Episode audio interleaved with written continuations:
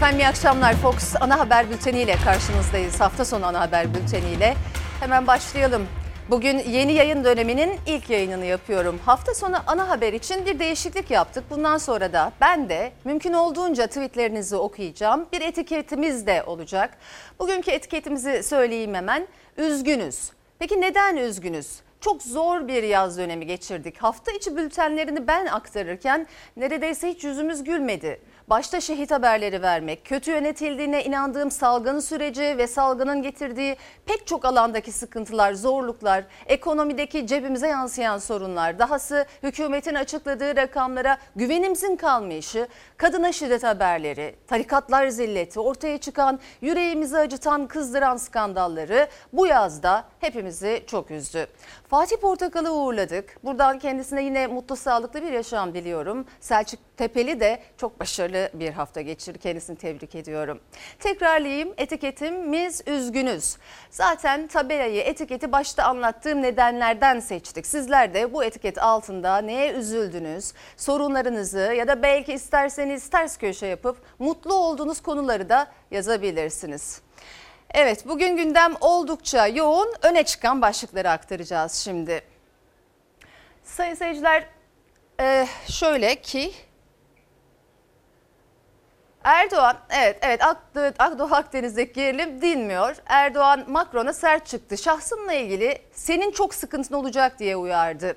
Koronavirüste durum vahim. İstanbul'da yeni tedbirler var ama birdenbire uygulama tarihi iki gün ileriye alındı. Nedeni açıklanmadı ama tepkiler var aktaracağız. Özellikle Ankara'da Tabipler Odası Başkanı doktorlar artık yoğun bakım için hasta seçmek zorunda kalıyor şeklinde tüyler ürperten bir iddiada bulundu. Ve özellikle dikkatle izlemenizi rica edeceğim bir haberimiz var. Koronavirüs nedeniyle tam iki ay yoğun bakımda ölüm kalım mücadelesi veren bir hastanın neler yaşadığını öğrenince durumun ciddiyetini daha iyi anlayacaksınız. Ekonomi muhalefetin gündeminde Gelecek Partisi lideri Davutoğlu hem Er- Erdoğan'a hem Berat Albayrak'a yüklendi, cahillik eleştirisi yaptı. Ücretsiz iznin yıl sonuna kadar uzatılabileceği açıklandı. Bu 2 milyona aşkın kişinin günde 39 liraya geçinmeye çalışmaya devam etmesi demek. Hepsi ve daha fazlası birazdan ama bugünün etiketindeki gibi bizi çok üzen, kahreden bir gelişmeyle başlıyoruz. Van'ın Çatak ilçesinde çıkan çatışmada şehit düşen jandarma yüzbaşı Mahmut Top, uzman çavuşlar Yusuf Uyar'la Sezer Uçar memleketlerinde toprağa verildi. Samsun, Eskişehir ve Hatay şehitlerini uğurladı. Abisi de kardeşi. Da olacak. Şehit eşini bizde asker bitmez diyerek sonsuzluğa uğurladı. Hainlere karşı omuz omuza çatışırken şehit düşen biri yüzbaşı üç kahraman memleketlerinde toprağa verildi. şehitlerimize, peygamberimize, salihlere arkadaş eyle ya Rabbi. Jandarma yüzbaşı Mahmut Top, uzman çavuş Yusuf Uyar ve uzman çavuş Sezer Uçar, Van'ın Çatak ilçesinde devam eden Yıldırım 10 Norduz operasyonunda PKK'lı 3 teröristin etkisiz hale getirildiği çatışmada şehit düştüler. Şehit yüzbaşı Mahmut Top, Samsun'un Havza ilçesinde toprağa verildi. Evliydi. 3 yaşındaki Hilal Başak'la 2 yaşındaki Gökhan Korkut'un babalarıydı. Şehit uzman çavuş Yusuf Uyar da Eskişehirliydi. Erkek kardeşlerinden ikisi kendisi gibi askerdi. Vatan sağ olsun diyeceğim hiçbir şey yok. Beni göndersinler hemen gider. Vatanım için canımı verir. Benim çocuklarım asker daha iki tane var. Bir tane daha 10 yaşında var. Büyüdüm onu da göndereceğim. Şehit için memleketi Eskişehir'in Sivrihisar ilçesinde cenaze töreni düzenlendi. 1 yaşındaki Sabri Mete asker üniforması içinde şehit babasına veda etti. Şehit eşi Pınar Uyar tören boyunca metanetini korudu, teröre inat dimdik ayakta durdu. Sıcak kanını bu şehidimiz bu cennet vatan uğruna değerlerimiz uğruna akıtmıştır. Siz şehidimize hakkınızı helal eder misiniz? Helal eder misiniz? Şehit uzman çavuş Sezer Uçar 29 yaşındaydı. O da evli ve bir kız çocuğu babasıydı. Şehit Uçar, Hatay'ın Reyhanlı ilçesinde asri mezarlıkta toprağa verildi. Allahu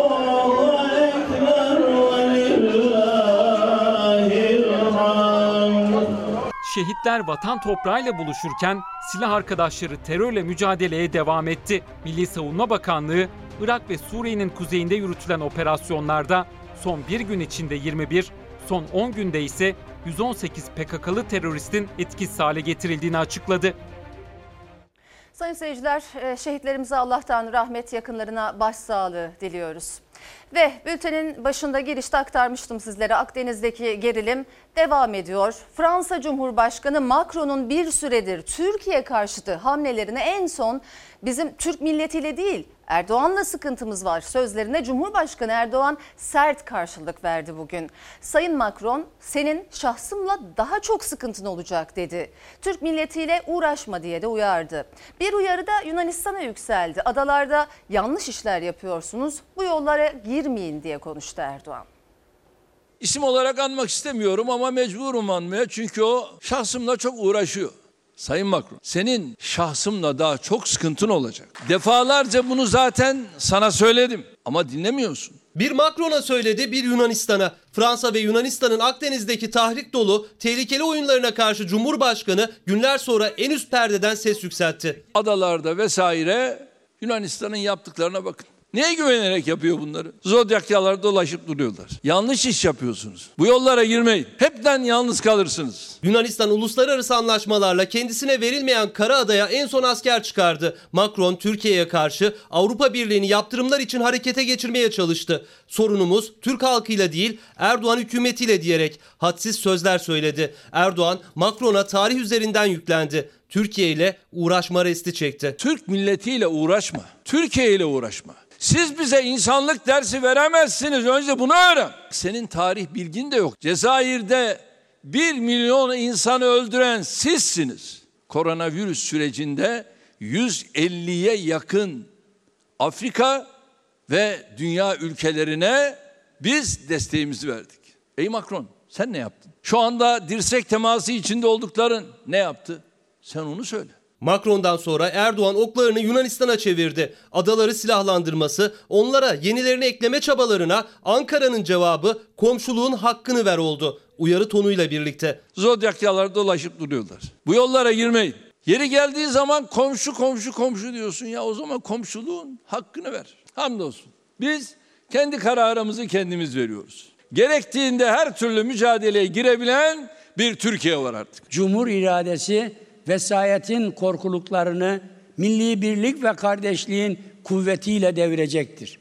Bilhassa Macron bunu bilmeli, Mitsotakis bunu duymalı, bölgesel ve küresel ihanet şantiyesinin işbirlikçil failleri bu irade gücünü akıllarından asla çıkarmamalıdır. Bahçeli de Macron ve Yunanistan'a millet iradesini hatırlatarak cevap verdi. Cumhur İttifakı ortakları 12 Eylül'ün yıl dönümünde Yassıada'da Vesayetten Demokrasiye Sempozyumunda konuştu. 12 Eylül ve 15 Temmuz'un arkasındaki güç ya da güçler için verdikleri mesaj ortaktı. 15 Temmuz'da olduğu gibi 12 Eylül'de de dış bağlantılıdır. Bizim çocuklar başardı demek Türkiye'nin emperyalizmin tuzağına düştüğünün delilidir. 15 Temmuz gecesi birileri yine aynı mekanlarda bizim çocuklar yine başardı demek için bekliyordu. Milletimizin kanını dökme dahil çok farklı boyutları olan bu senaryoların hepsini de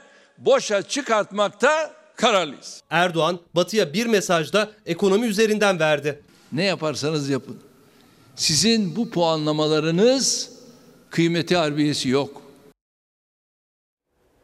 Cumhurbaşkanı Erdoğan Fransa ve Yunanistan'ı uyarırken Milli Savunma Bakanı Hulusi Akar da Ege Ordu ve SAT komandolarını ziyaret ederek sahadan mesaj verdi. Türkiye aleyhine kumpasa girenler hüsrana uğrayacak dedi. Amerika Birleşik Devletleri ise krizde çok tartışılacak bir adım attı. Dışişleri Bakanı Pompeo Rum kesimine ziyaret gerçekleştiriyor. Kuzey Kıbrıs Türk Cumhuriyeti Pompeo'nun tek taraflı bu ziyaretine tepki gösterdi.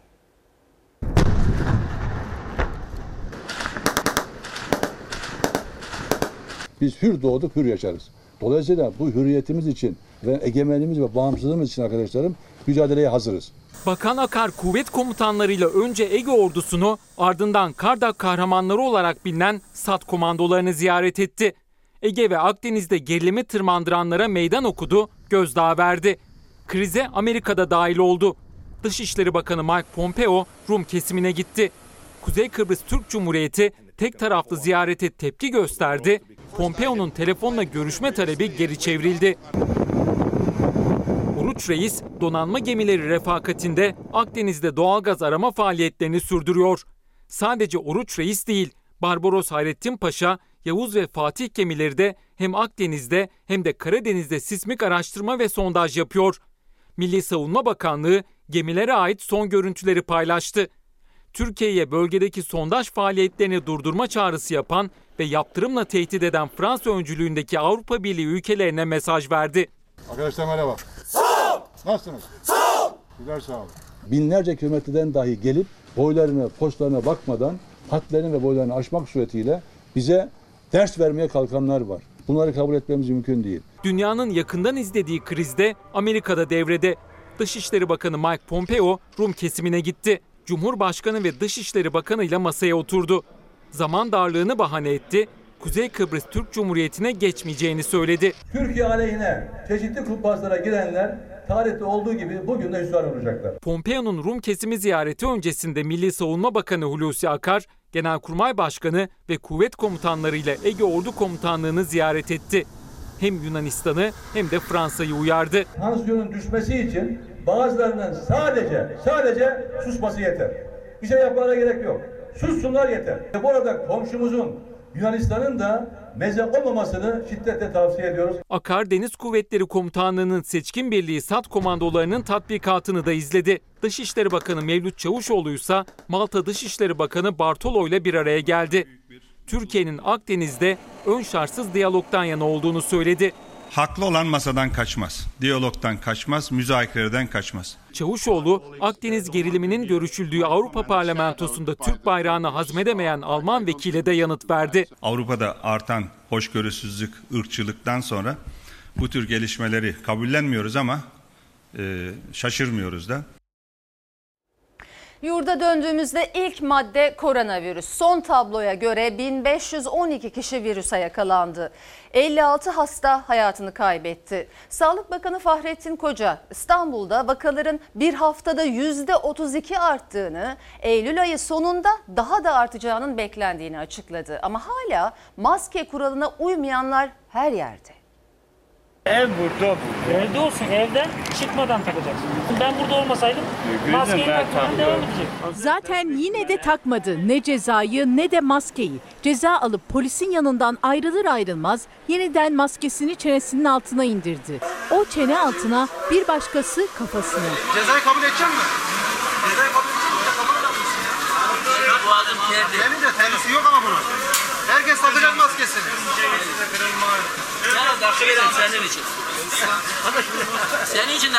Daha kötüsü de var. Karantina altında olması gerekirken sokaklarda gezen en az 100 bin kişi olduğunu Sağlık Bakanı Fahrettin Koca açıkladı.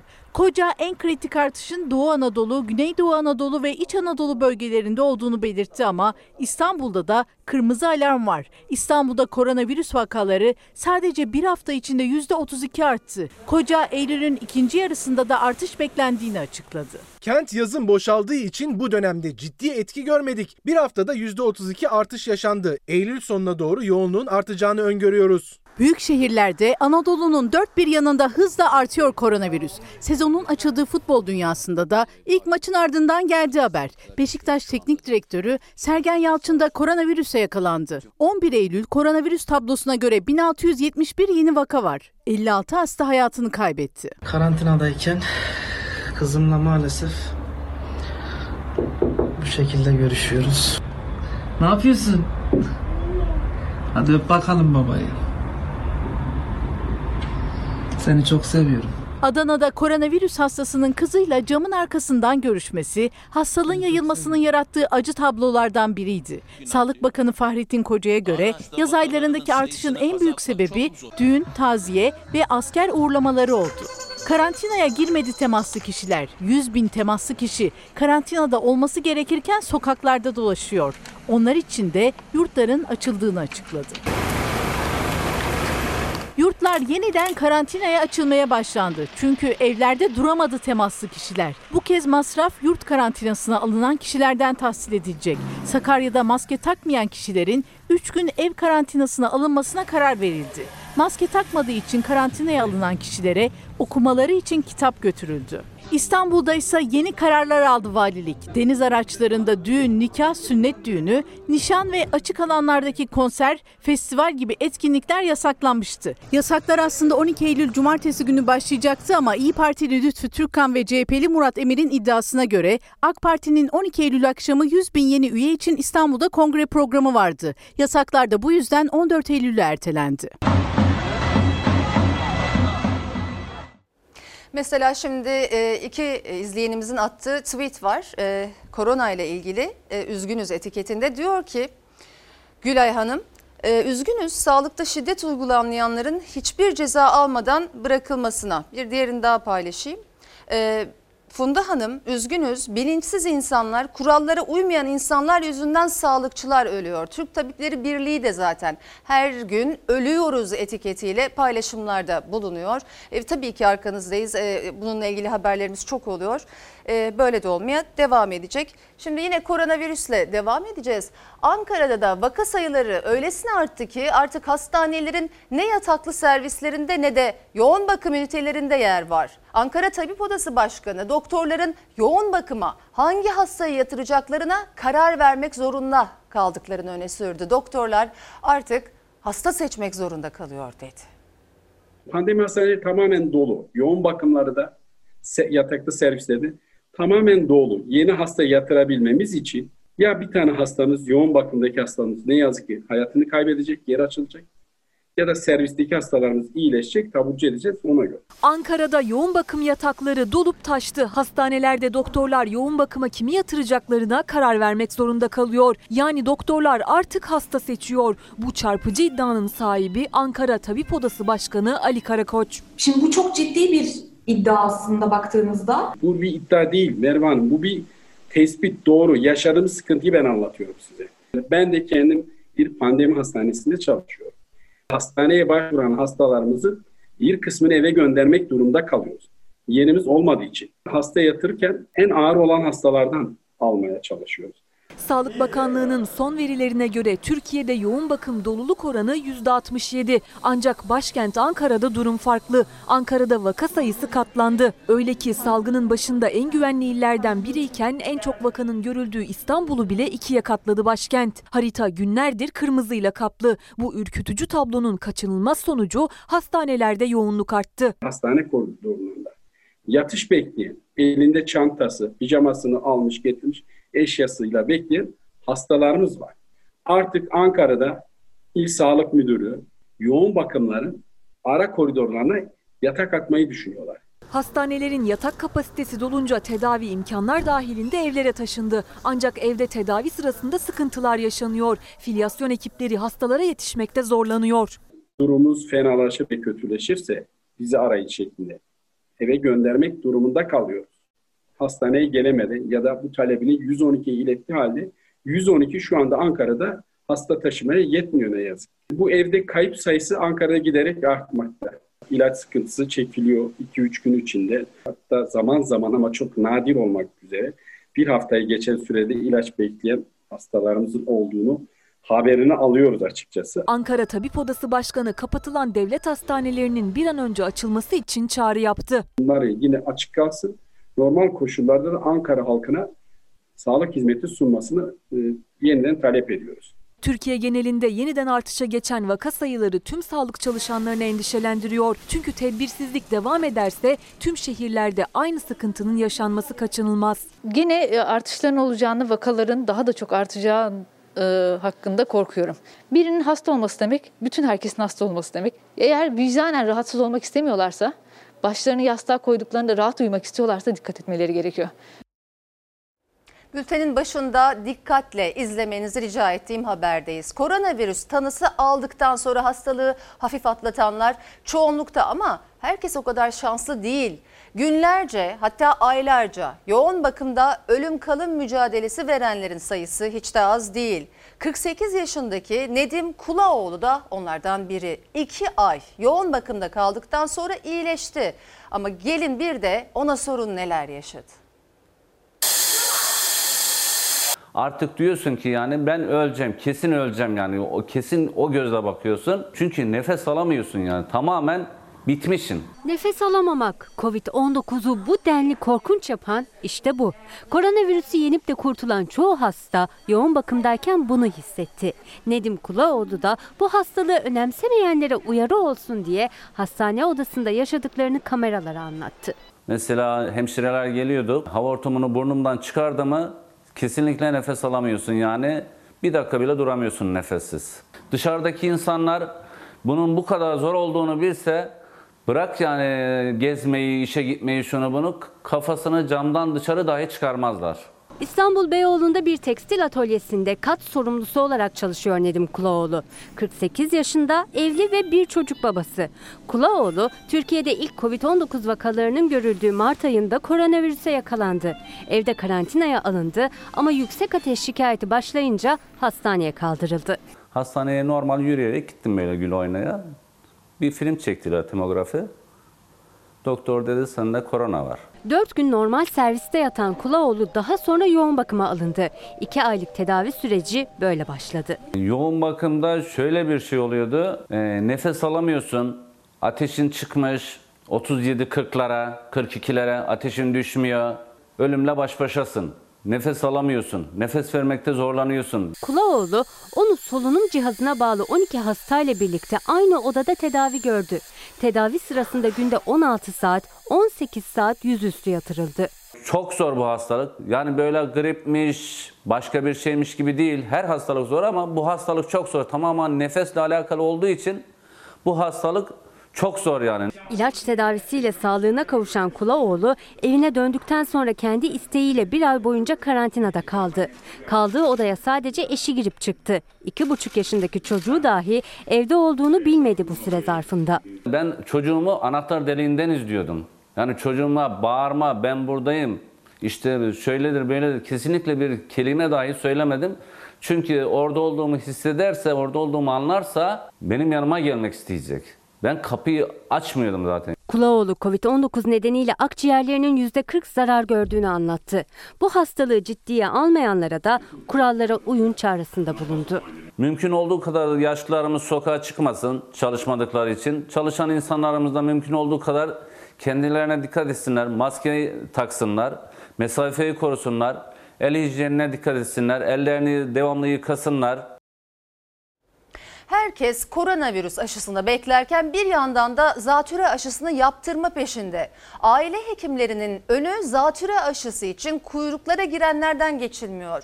Uzmanlar zatüre aşısının korona için olmadığının altını çizerken daha önce yaptıranların da yaptırmasına gerek yok diyor.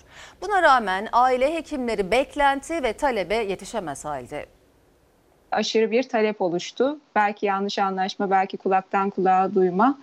E, bu da e, beklentiyi ve talebi arttırdı. Biz de ona yetişemez hale geldik. Özellikle riskli olan mutlak yapılmasını düşündüğümüz hastalarımıza yapma noktasında bir sorun olmadığını söyleyebilirim. Bakanlığımız ellerinde yeterince aşı olduğunu söylüyor. Talebin bu kadar kontrolsüz olması e, ciddi sıkıntılar yarattı. Zatürre aşısına olan talep aile hekimlerini zora soktu. Bir yanda sağlık merkezlerinin önünde oluşan kalabalıklar yüzünden artan Covid riski. Diğer yanda aşı için çıkan kavgalar. Bakan aşı var dedi ama asıl sıkıntı tedarik zincirinde. Aşının ilaç gibi kolay taşınamamasında ve saklama koşullarında. Aşı özellikle bir ürün. Ee, öyle alalım hadi raflarımıza koyalım bir ürün değil. Depolanması, taşınması ve aile sağlığı merkezinde saklanması belli şartlara bağlı. Soğuk zincir denilen e, bir e, ısı e, aralığı içerisinde olması lazım. Buzdolaplarımız belli sayıda aşı alabiliyor. Aile Hekimleri Derneği Federasyonu Başkanı Doktor Özlem Sezen sıkıntıları tek tek saydı. Zatürre aşısı yoğunluğunun yaşanmasında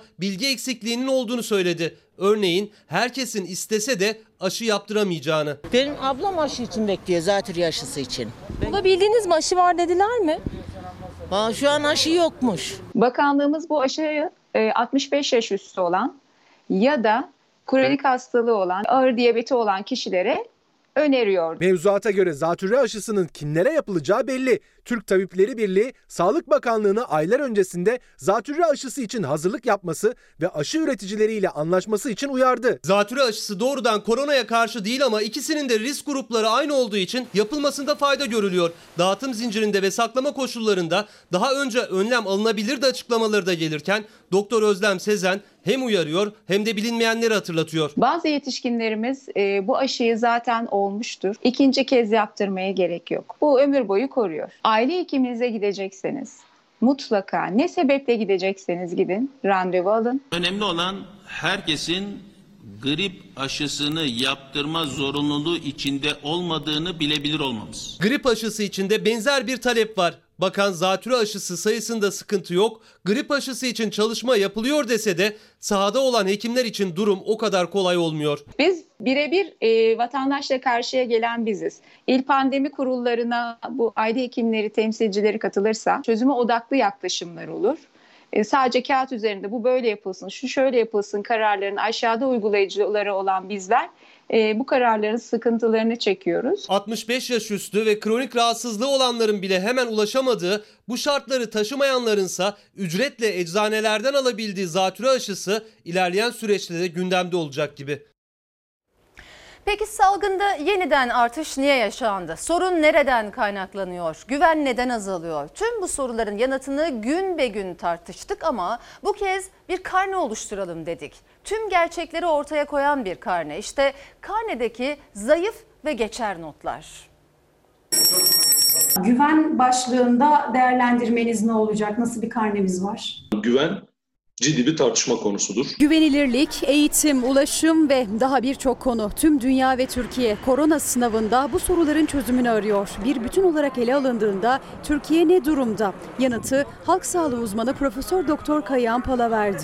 Verileri eksik yayınladığı için eleştirdiğimiz Sağlık Bakanlığı şimdi yayınladığı verilere güven duyulmamasıyla da toplumun gündemindedir. Tabip odalarından gelen bilgiler ve bazı belediye başkanlarının açıklamaları Sağlık Bakanlığı'nın sunduğu verilerle örtüşmemektedir. Yeni eğitim ve öğretimin başlamasıyla okullar gündemde. Okulların geç açılma kararını sağlıkçılar destekliyor. Ancak karne notu yine de geçer değil. Okullar yeterlilikten sınıfta kaldı. Şimdi okullarla birlikte aslında biz kamunun güçlü ve eşitlikçi bir eğitim sistemine sahip olmasının da önemini görüyoruz. Özel okulların destekleneceği yerde bu kaynaklar kamu okullarına aktarılsa Türkiye'deki okulların açılması Batı toplumlarındaki bazı ülkelerle karşılaştırılıyor. Ama orada kamu okulları o kadar güçlü ve eşitlikçi bir eğitim veriyorlar ki Ayakta yolcu alınmasına kesinlikle müsaade edilmeyecektir. tek başına ulaşıma ilişkin düzenleme yapmanın ben salgınla baş etme konusunda çok fazla işe yarayacağı kanısında değilim. Ulaşım da sınıfta kaldı, işveren de, toplumun duyarlılığı da. Çünkü virüsün yapmadığı ayrım özel ve kamu denilerek yapılınca salgının yönetimi de geçer not alamadı.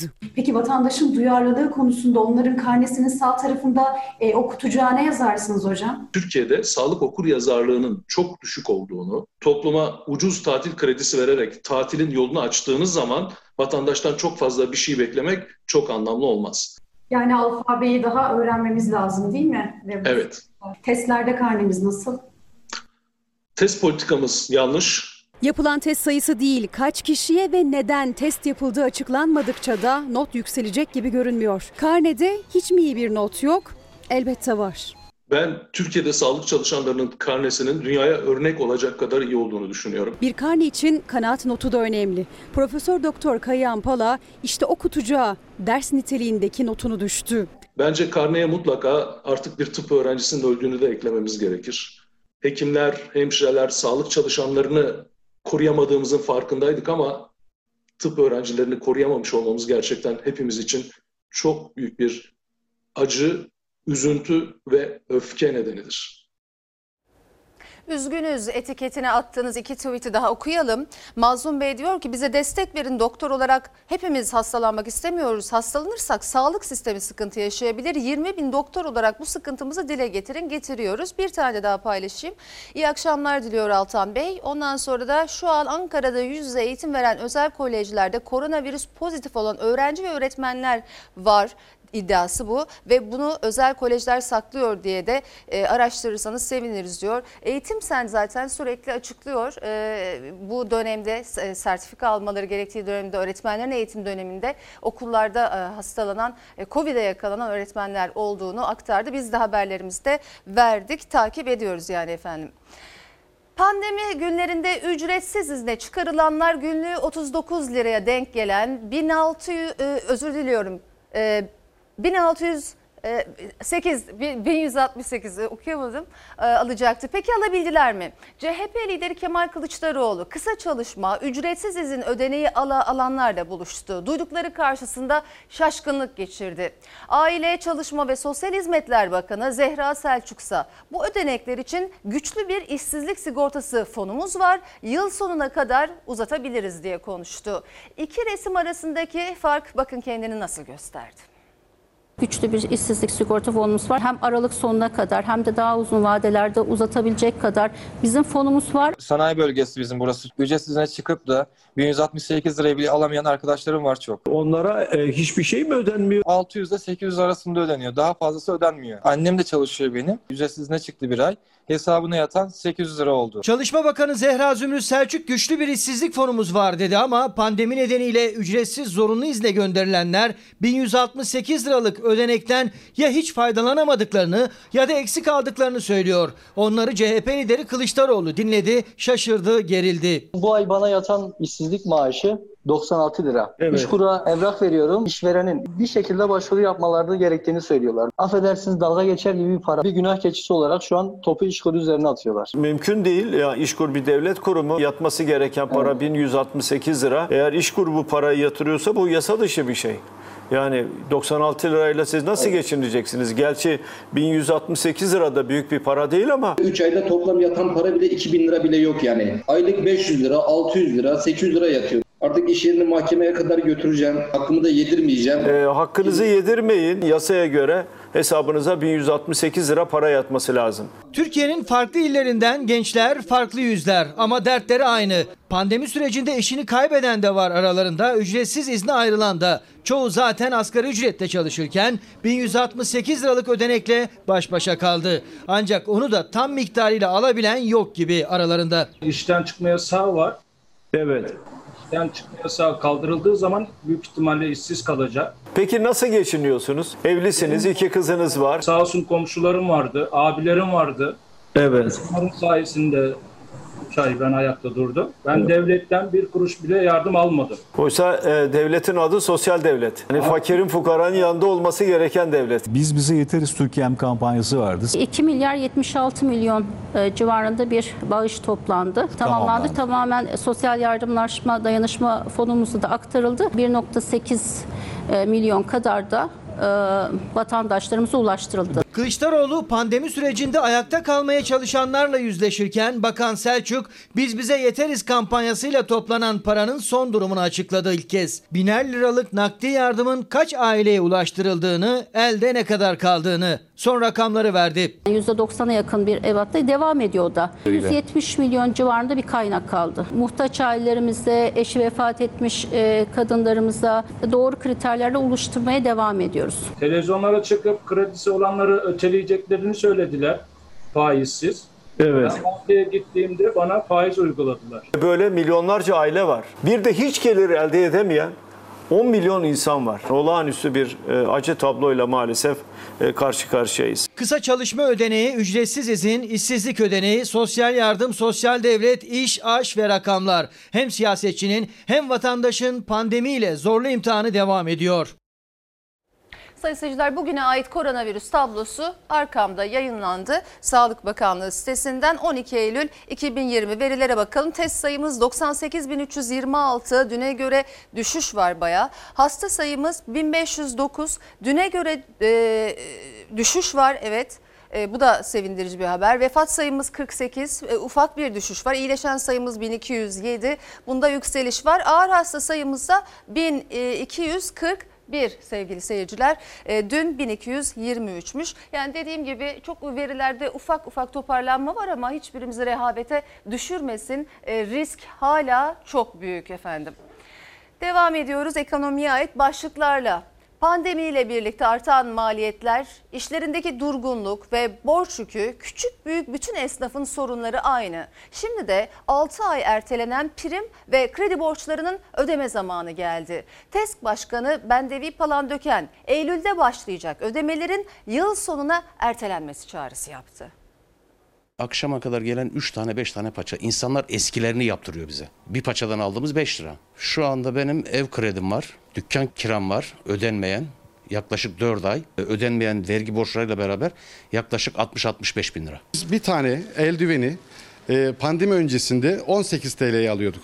Şu anda bir eldiven 90 TL. 50'lik havlularımızı biz e, 25-30 TL arasında alıyorduk. Şu anda 80-90 TL arasında alıyoruz. 6 aylık e, süreçte biz 50 bin lira falan içerideyiz. Devleti zaten kendisini artık saymıyorum bile yani. Onlarla beraber 100 bini bulmuştur. Kendileri küçük esnaf ama borçları boylarını aştı. Pandemi nedeniyle sabırları taşan, borçları katlanan esnaf artık ayakta değil, hayatta kalmanın mücadelesini veriyor. Terzi Mehmet Üçgül de o esnaftan biri. 30 yıllık ekmek teknesini terk etmek üzere. Bir iki ay daha sabredeceğim, kapatıp gideceğim. Ya istemiz kredilerin de ötelenmesi, stopajların, e, vergilerin de ötelenmesi. Ne zamana kadar? Bu Aralık mı olur, 2021'e mi sarkar? Esnafın hali ortada. Bu koşullarda bırakın borç ödemeyi, geçimini sürdürmesi bile zor. Ertelenen borçların ödeme zamanı geldi ama elde avuçta bir şey yok. Bu noktada acil yapılması gereken mevcut borçların yıl sonuna kadar yeniden ertelenmesidir. 3 ay geriden geliyoruz yani. Ya bunu hiçbir şekilde toparlayamayız. Siliversin ya. Ötelemesin, silsin yani. Maddi olarak da yardım etmeleri lazım ki bizler işimizi döndürelim. Borçlar kapıya geldi herkesin. Esnaf da esnaf temsilcisi TESK Başkanı Bendevi Palandöken de pandemi nedeniyle 6 ay ertelenen prim, kredi gibi borçların yıl sonuna kadar yeniden ertelenmesini talep ediyor. Çünkü zorunlu olarak kapatılan ve açılsa da eski müşterisine yani eski gelirine kavuşamayan esnaf birikimlerinin yanı sıra güçlerini de tüketti. Vergi borçları ötelendi ama ötelenmesinin hiçbir anlamı yok yani. E ne oluyor? Birikiyor ondan sonra günü gelince toplu halde ödemek zorunda kalıyoruz. Ki günü geldi. E tabi günü de geldi. E şimdi yine ödeyemiyoruz. Bu caddede bizim kiralarımız 6-7 milyar, 8 milyar. Benim kiram 9 bin lira. Ben bir AVM'de e, züccaciye mağazasında çalışıyorum. İşlerimiz e, eskiden günlük 1,5-2 bin lirayla cirolar e, varken şu an 200 lirayla 300 lirayla dükkan kapatıyoruz. Şimdi mesela hafta sonu e, hiç iş yok. Tabii ki de düşünüyoruz işsiz kalma durumumuz olacak gibi. Bugün cumartesi olmasına rağmen daha yeni siftah ettik işte. Bugün 30 lira kazandım. Bağkurumu yatıramıyorum mesela. Vergi borcunu zaten hiç söylemiyorum. Artan maliyetler, işlerdeki durgunluk, esnaf yarını değil, kara kara artık gün sonunu düşünüyor. Vatandaşın cebinde 5 lira yok karttan çektiriyor. Yani durumun vahimiyeti oradan. Artık ne olacak bilmiyorum. Belki bir daha geldiğinizde bizi de belki burada göremeyeceksiniz. Kış sezonu bizim için çok tehlikeli. Devletten destek istememizin sebebi bu. Ya kapatıp gideceğiz. Bu kadar insan işsiz kalacak. Ya da devletten destekle ayakta kalmaya çalışacağız. Toptan satış yapan bir esnaftım. Bu süreç içerisinde kapatıp çekilmek zorunda kaldım. Borçlar derya deniz. Esnafın tek isteği var. Rahat bir nefes aldıracak yeni düzenlemelerin hayata geçmesi. Sayın seyirciler Heybeliada Sanatoryumu'nun Diyanet İşleri Başkanlığı'na devredilmesi sonrası yetkililerden net açıklamalar gelmeyince bu kez sağlık örgütleri Heybeliada'ya gitti. Ancak polis doktorların, mimarların ve adalıların sanatoryuma girmesine izin vermedi. Buradaki riskli alan oluşturduğun sebebi biz değiliz. Sizsiniz. Keza bizim görevlerimiz... Sizin memurlarınız da bakın yan yana. Bizden, biz, bizden, bizden dolayı, sizden dolayı... Herkes mesafe Tabip Odası, Mimarlar Odası ve Türk Toraks Derneği'nin Heybeliada Sanatoryumu önünde yapacağı ortak basın açıklamasına polis izin vermedi. Ada iskelesinde durdurulan hekimler meydanda yapmak zorunda kaldılar açıklamalarını. İstanbul Tabip Odası Başkanı Profesör Doktor Pınar Sayıp, Diyanete devredilen sanatoryumun sağlık dışında kullanılmasına seyirci kalmayacaklarını açıkladı. Yok edilmesine seyirci kalamayız. Pandemi döneminde bütün hekim kayıplarımızın çoğunu e, göğüs hastalıklarından ve göğüs cerrahisinden olmuş durumdadır. Onların yüzü suyu hürmetine en azından bir sağlık kurumu olarak değerlendirilmesini talep ediyoruz. Ortada çekişeceğimiz, didişeceğimiz bir şey yok. Bu yılın başından beri böyle bir kampanya başladı. Salgın başladığından bu yana pandemi hastanesine ihtiyaç olduğunda Türk Toraks Derneği 80 yıl boyunca akciğer hastalarını iyileştiren Heybeliada Sanatoryumu'nu önerdi Sağlık Bakanlığı'na. İmza kampanyası da başlatılmıştı. Ancak sessiz sedasız Diyanet'e devredildiği ve İslam Eğitim Merkezi olacağı ortaya çıkınca tepkiler büyüdü. Önce Diyanet gerekirse iade ederiz dedi. Sonra Sağlık Bakanlığı iade olunursa dedi. Net açıklamalar gelmeyince sağlıkçılar ve ada sakinleri eylem yaptı. Atatürk Havalimanı'na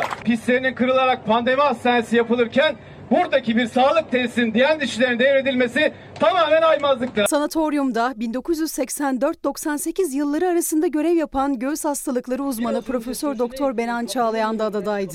Sanatoryumun aslında bir okul olduğunu ve sağlık sistemi için de ne kadar önemli olduğunu bizzat yaşadıklarıyla anlattı. Sağlık Bakanlığı'na seslendi. 35 kiloya düşmüş verem hastalarının hasta yakınlarının sırtı, sırtında içeri girdiğini ve oradan yürüyerek çıktığını kendi gözlerimle görmüş bir hekim olarak söylüyorum bunları. Sahip çık sanatoryumuna, sahip çık hastanene. Rize'nin Güneysu ilçesinde köylülerin itiraz ettiği HES inşaatı devam ediyor. İnşaat için ne pandemi beklendi ne de hukuk. Köylülerin 6 aydır beklediği bilirkişi heyeti ise nihayet bölgede keşif yaptı. Bugün verilecek karar Rize'nin makus talihi olacak. Neredeyse bir yıldır dereleri, köyleri için mücadele veriyorlar. Hukuk pandemiyi bekledi ama HES şirketi beklemedi. Köyleri karantina altına alınmasına rağmen inşaat sürdü. Beton duvarlar yükseldi, devasa borular döşendi dere yatağına. Ve 6 aydır bekledikleri bilirkişi köylerine geldi. Şu an ha gördüğünüz sular o barajları hapsetmek insanlığa sığar. Ha dereye ne kadar balık var siz onları bilmiyorsunuz. Bütün yasakları hiçe sayarak çalışmaya devam ettiler. Biz adaleti bekliyorken şirket adaleti beklemedi maalesef. Cumhurbaşkanı Erdoğan'ın da memleketi olan Rize'nin Güneysu ilçesinde yol yapımı denilerek başlatılan ancak daha sonra hidroelektrik santrali olduğu anlaşılan inşaat için köylüler sesini duyurmaya çalıştı. Kaymakama, valiye, milletvekillerine ve hemşerilere Erdoğan'a ulaşmaya çalıştılar ancak mümkün olmayınca hukuka başvurdular. Rize İdare Mahkemesi'nde yürütmenin durdurulması için dava açıldı. Ancak pandemi dolayısıyla adliyeler kapandı, dosyalara askıda kaldı. Köylü olarak sadece kendi başımıza burada kalmışız. HES'çilerin şeyine buraya peşkeş çektiler. Covid-19 nedeniyle Güneysu Cürcenköy'ü karantina altına alındı ama HES çalışmaları tam hızıyla devam ediyor. Koronavirüs salgını HES şirketini durduramadı. Güneysu'da 3 köy karantina altına alındı. İnşaat yine devam etti. Hatta bitme noktasında.